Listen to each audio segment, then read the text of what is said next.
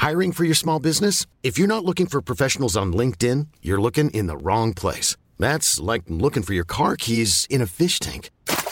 LinkedIn helps you hire professionals you can't find anywhere else, even those who aren't actively searching for a new job but might be open to the perfect role. In a given month, over 70% of LinkedIn users don't even visit other leading job sites. So start looking in the right place. With LinkedIn, you can hire professionals like a professional. Post your free job on linkedin.com slash people today.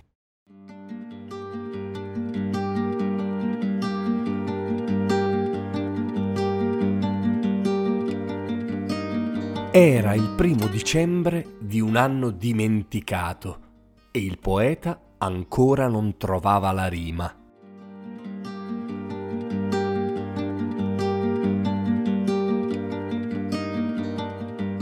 Aveva scritto la poesia più bella che si fosse mai sentita su tutta l'isola.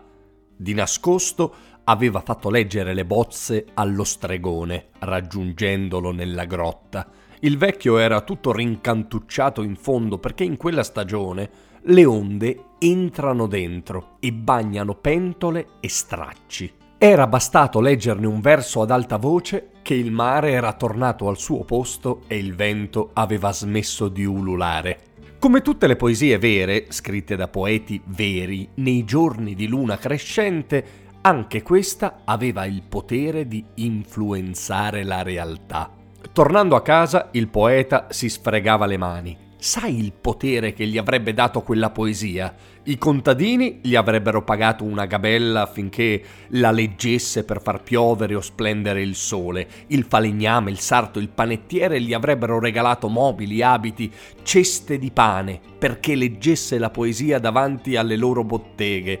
E le donne gravide, purché leggesse la sua poesia alle pance gonfie, lo avrebbero ricoperto d'oro senza contare quello che le ragazze avrebbero concesso ad un poeta capace di scovare e mettere in fila parole così meravigliose ed utili. Mancava però l'ultima rima dell'ultimo verso, cosa importante perché una poesia, per quanto bella, per quanto potente, senza l'ultima rima dell'ultimo verso è come un coltello senza il manico, uno strumento efficace ma che non si può maneggiare ed anzi diventa uno strumento pericoloso perché non sai se taglierà la corda che ti lega o se ferirà il cuore che ti tiene in vita. Tutto questo succedeva alla fine dell'estate e al primo dicembre niente da fare. L'ultima rima dell'ultimo verso non c'era ancora e il tempo cominciava a scarseggiare. Come sanno tutti quelli che scrivono poesie miracolose, se il lavoro non è finito entro il solstizio d'inverno, il giorno in cui la luce vince sul buio, massimo massimo per la vigilia di Natale, allora non c'è niente da fare. Quella poesia diventa inservibile, tanto vale buttarla nel camino e ricominciare da capo proprio davanti al camino, proprio davanti alle fiamme, proprio pensando ai suoi versi in cenere, il poeta pensò che non si poteva permettere di fallire. Tutti quei privilegi già lo ingolosivano. Pensò che era inutile scervellarsi per la rima perfetta, bastava una rima qualsiasi per togliersi il pensiero. Ma anche una rima qualsiasi non gli usciva. Si era talmente stressato alla ricerca della rima perfetta che ora gli si era asciugato tutto il serbatoio delle parole. Il giorno dopo però gli venne un'idea imprenditoriale.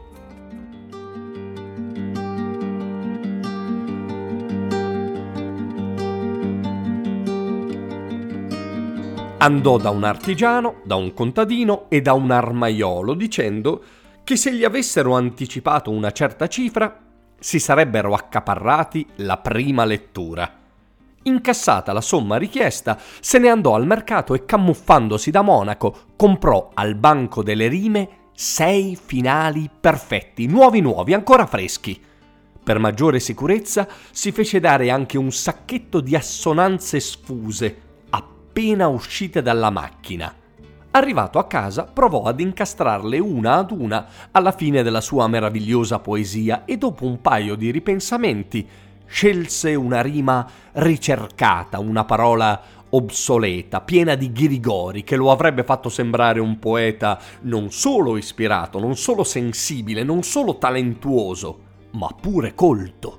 Quando si trattò di leggerla in pubblico, sulle prime, bambini, donne e uomini del villaggio sembrarono rapiti ma con grande disappunto di tutti si capì ben presto che non solo la poesia non restava in mente e non lasciava nell'animo quella scia di languore che le poesie miracolose lasciano, ma che, catastrofe delle catastrofi, non faceva i miracoli. E, come capirete, una poesia miracolosa che non fa miracoli vale tanto come un calzino bucato o un ombrello che lascia passare la pioggia.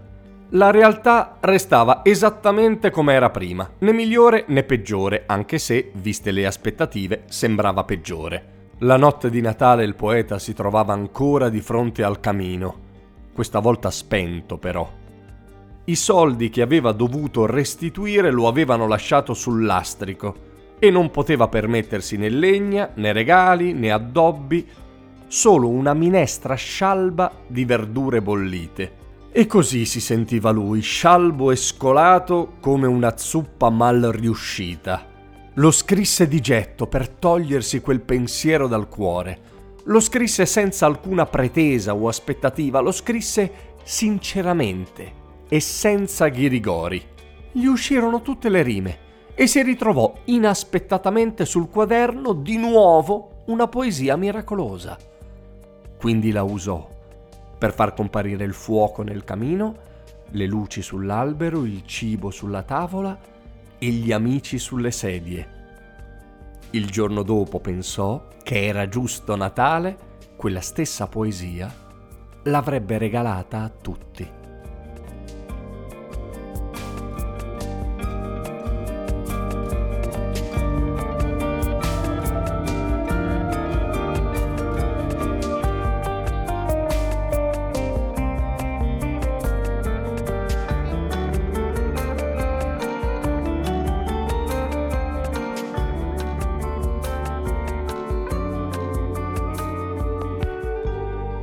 Io sono Simone Repetto e questo era Storie Notturne.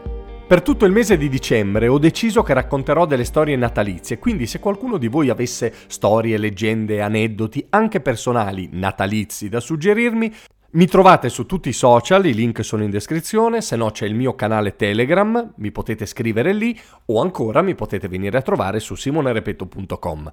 Non dimenticate, se questa storia vi è piaciuta, di condividerla sui vostri social e magari di mettere 5 stelline di valutazione su Spotify. Ciao! Sotto costo 1 euro. Fino all'11 maggio la scopa elettrica Limited Bosch senza filo e con spazzola adatta a tutti i tipi di superficie. È tua a solo 199 euro. Perché 1 euro batte forte sempre.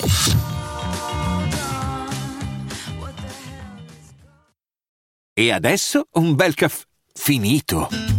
Perché rischiare di rimanere senza caffè quando puoi abbonarti a Caffè Borbone? Prezzi vantaggiosi, costi di spedizione inclusi, tante possibilità di personalizzazione e l'abbonamento lo sospendi quando vuoi. Decidi tu la frequenza, la qualità, scegli tra le cialde e capsule compatibili e crea il tuo mix di gusti e miscele.